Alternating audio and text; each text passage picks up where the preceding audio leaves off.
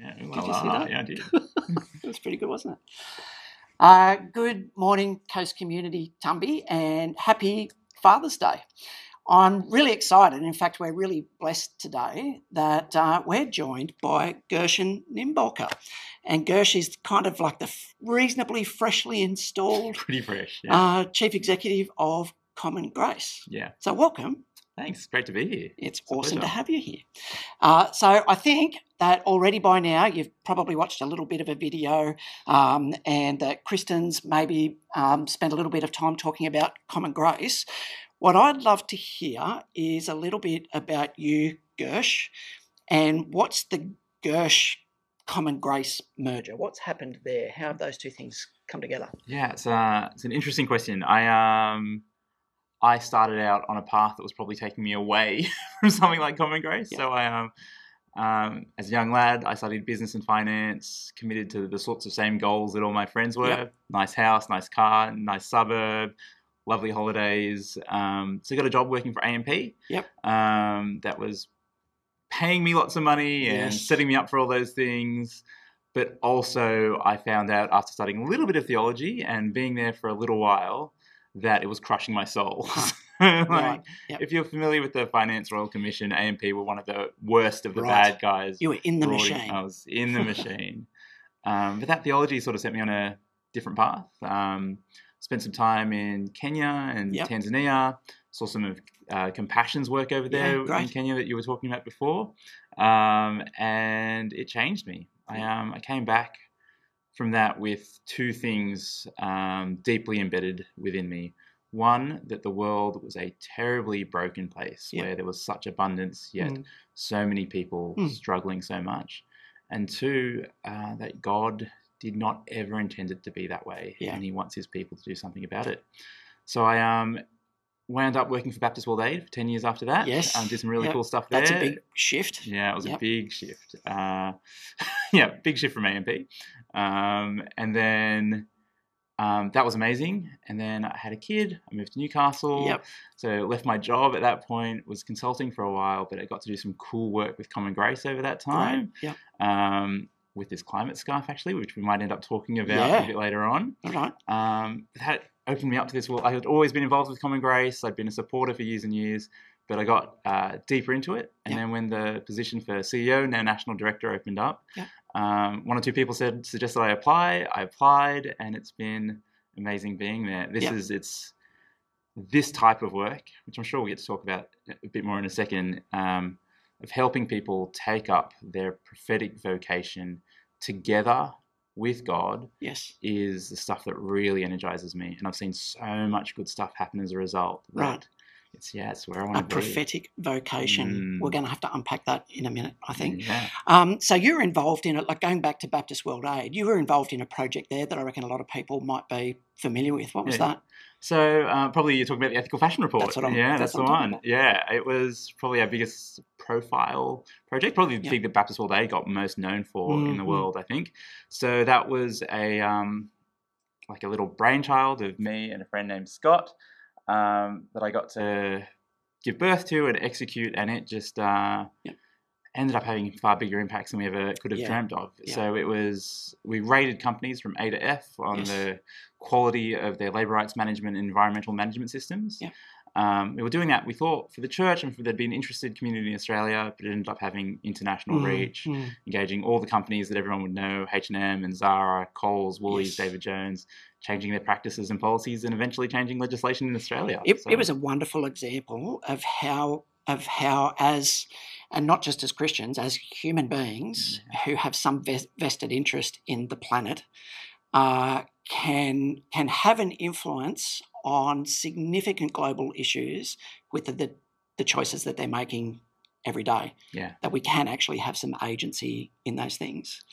And so there's a link there, obviously, with common grace too, isn't there? There's these great big issues, and and as I understand it, that there are four really significant and seemingly kind of insurmountable issues that you've got on your agenda. So there's this great big issue of climate justice, Yep. uh, asylum, Yep. and domestic violence, Yep. and Aboriginal Torres Strait Islander justice. Like these are really, really big things. They feel beyond me in terms of how can I have any kind of positive impact on on on those enormous issues. Is there one of those that that has kind of grabbed your heart at the moment? Like how do you, how do you grapple with those? Do you have to just pick one or Mm, mm, so that's such a good question, and like almost I think impossible to answer. Yeah. Um, I've been asked it before, and I always wind up at the place. It's like all those issues of injustice and a dozen more Yeah. are so far from the heart of God. They are such clear reflections of the brokenness in the world. Yeah. I can't rank them. I can't say that uh, you know 200 years of displacement and death and oppression that have been given to the First Nations people is worse than the worst refugee crisis affecting 100 million people right now that we've ever seen, or They're the just hell- broke- they're both just broken. They're just broken in Yeah. terrible ways. So the thing that I think, the thing that uh, grabs my heart and really animates me when I think about what is the big injustice Yeah. that is close to me, it's that step up from that. What is the cause of all this? Mhm. And I think it's uh, it's just that people have failed to live and love the way that Jesus and God has called us to. yes. So the thing that I keep coming back to is if we if we cared and wanted the just societies that God intends for us, Yeah. um, if we genuinely loved our neighbor like we Mm, loved mhm, ourselves, regardless whether they were refugees, our First Nations brothers or sisters, children dying from malnutrition in Kenya, yeah. we would give our all to try to bring about transformation in those spaces. Yes. And so the big injustice for me is that we are failing to love the way that we've been called to. Yeah. Um, so my hope, my hope again, and I I said it before, is that as starting with the followers of Jesus, starting with the church, we get this deep within our hearts, this Mm, desire mm. to genuinely love our neighbors wherever they Yes. are, wherever their need is, the way we love ourselves, um, and we start acting out of that we care for our communities in powerful ways that Mm. demonstrates the love and grace of God, but we also take up our prophetic vocation. When Yeah. we see the systems and structures that are broken in the world, we call them out Yeah. and we try to transform them. Um, and so my experience of that has been when we do do that, amazing change happens. And Sure. the fashion report was just one example of that. Yes. I, it's just I've had this uh, lucky, fortunate experience of just seeing good stuff Mhm. come about when Christians act so many times that I'm s- entirely convinced of our power to Sure. bring about change. So, all right. So we've got these really big, these really significant issues of brokenness. Yep. There is an overarching cause of those issues, Yeah. which is our failure to hu- humanity's failure to live in accordance with God's order of relationship. Yeah, God's order of relationship with with one another, with Him, with ourselves. and with creation. Yeah, But if we were to live true to his kingdom order, so that might, we might love one another, then we start to bring these other things into right relationship. Amen. Preach it. And that's our prophetic vocation. That is our prophetic vocation. Okay. That is what I believe we're called to do. Yep. Yeah. Yep. And I think, uh, I mean, I feel like God is on that redemptive trajectory with humanity. You Right. know, we get this, we get this sense in Genesis of the world as it was intended to be. Yes. You know, Yep. all of those relationships. Yep. Right. You know, we're enjoying the beauty and the abundance of creation. Yeah. Um, we're in good relationship with each other. Man is not alone anymore. We've got good relationship with God. Yeah. All those things are clear and apparent. And of course, we're given this mission to go out and spread that throughout creation, to have our Yeah. dominion over creation and bring God's rule, Yeah. God's right relationship across all of creation. We stuff that up. So we how implement do, something. Yeah. how do we how do we think about those things well then? Yeah. So I, I get Mhm. that having an understanding of those issues is, is important uh, in in their own right. It's, it's Absolutely. it's good that we that we're aware Yep. that we've got an understanding of climate justice, Aboriginal Torres Strait Islander domestic violence, asylum. We, we should have an understanding of those things. As members of the body of Christ, Yep. citizens of a different kingdom, Yep.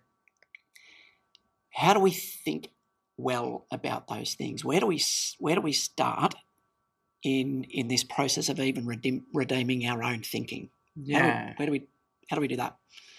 It's a really good question. Um, I think So there's a bunch of stuff.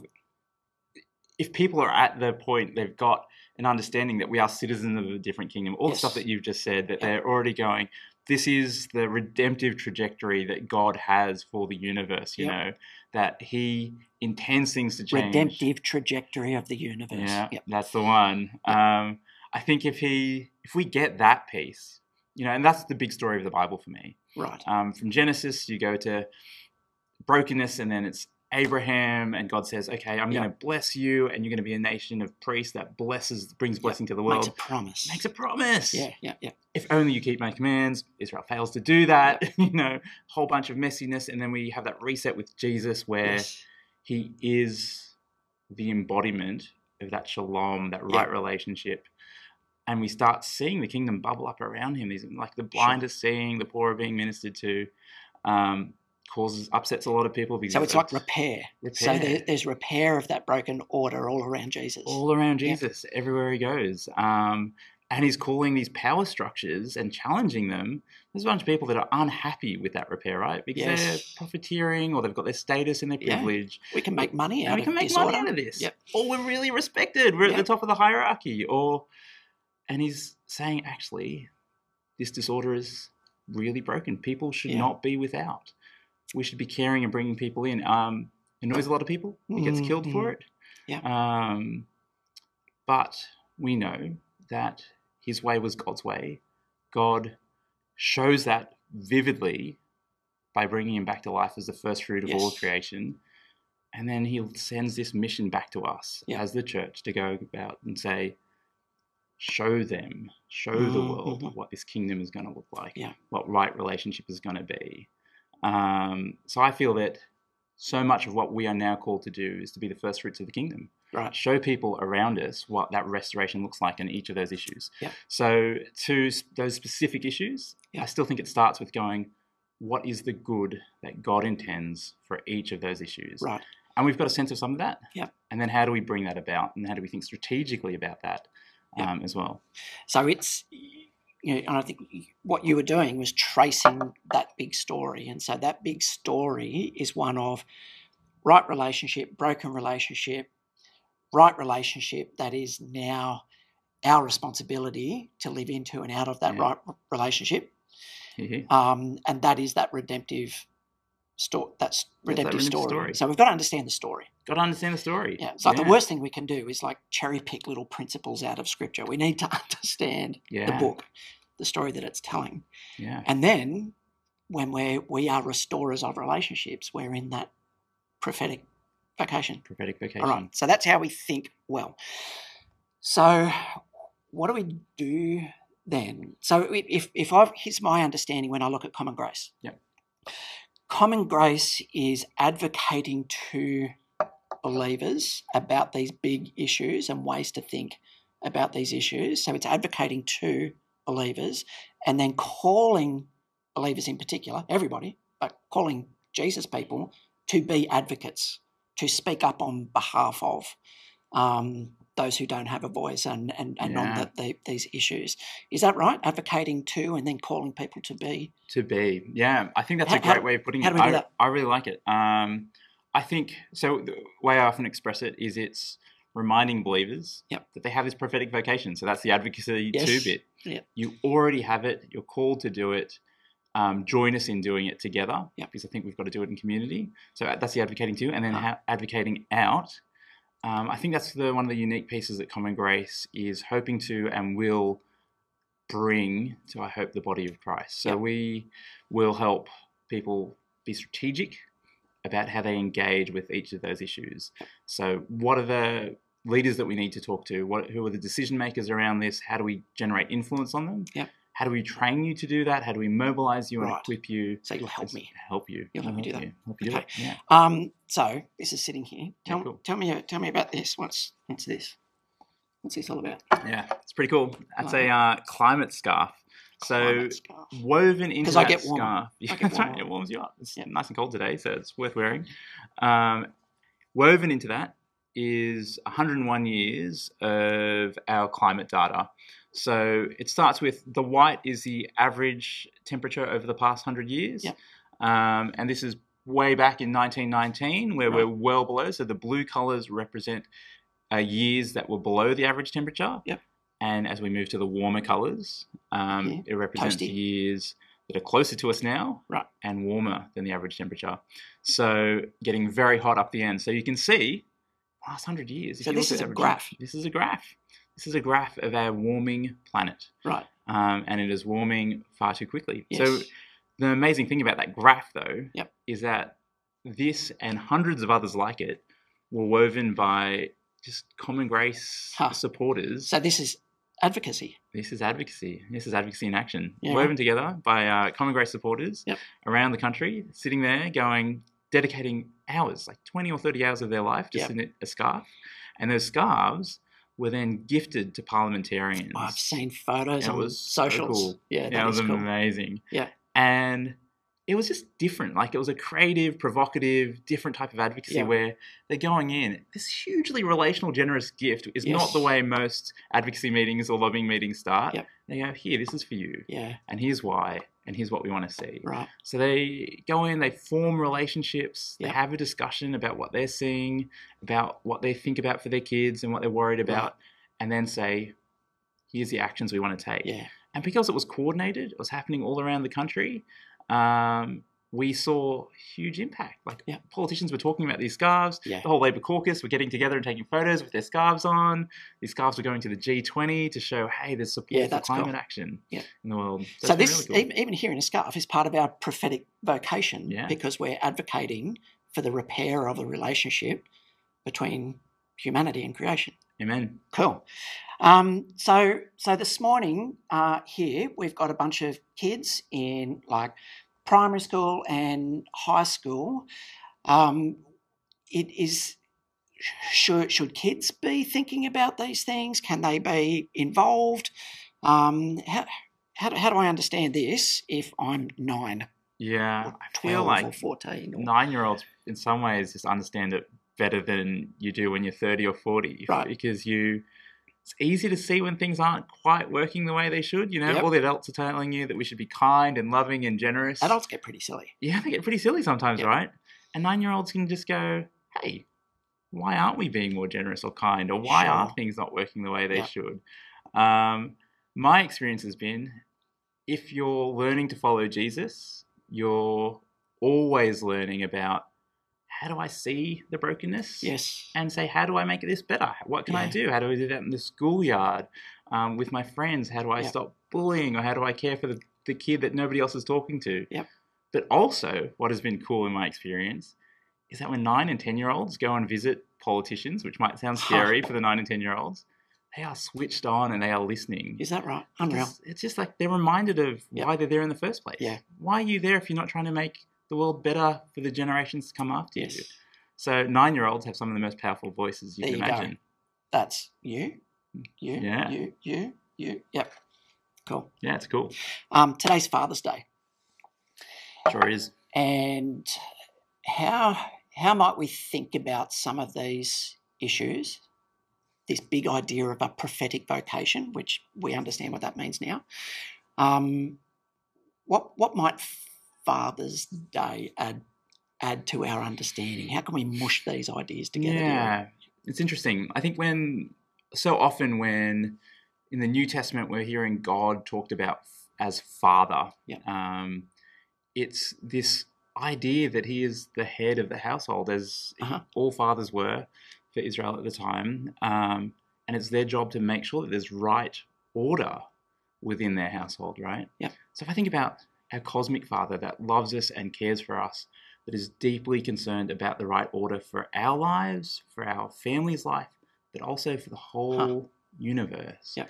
I think if we think about God as our Father on Father's Day and what Yes. He wants and the order that He wants to bring, Yeah. I think we're reminded that our Heavenly Father wants the goodness for us, Yep. for our families, and for all of creation. That's cool. Um, yeah, and I think that's what this prophetic vocation is all about. Yeah, right. So so it's like another layer. So we don't want to we don't want to lose the importance of Father's Day and all that we know that it Absolutely not. means. But there's an umbrella in terms Yeah. of i- this is this is his household. Oh, That's right. This is his Yeah. household. And I think there's even insight for there for me as a dad um, with my kids when I'm thinking about if that's what my heavenly father wants. How do I how do I live that as a Ah. dad now? Right? Yeah. Like how do I within my own household, my wife and Mhm. I, um, we think about how do we bring right order there? How do we raise kids that are loving and Yes. kind and prophetic and talking to politicians or doing Yeah. whatever those things are?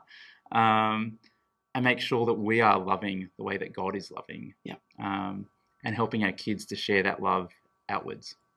Gersh, thank you. This is a fun conversation. I reckon we could keep going and going and going. Yeah, that sounds great sometimes. Um, bless you in this work. Thank It, you. it matters immensely. Thank you for helping us to think well, um, helping us to even articulate what it is that, that, that we would desire to say um, about this world as we see it in Mm. relation to his kingdom as he's ultimately going to bring bring about. Uh, so thank you for that work. Bless you in it. Um, thank you. Talk soon. Thanks, Jeff.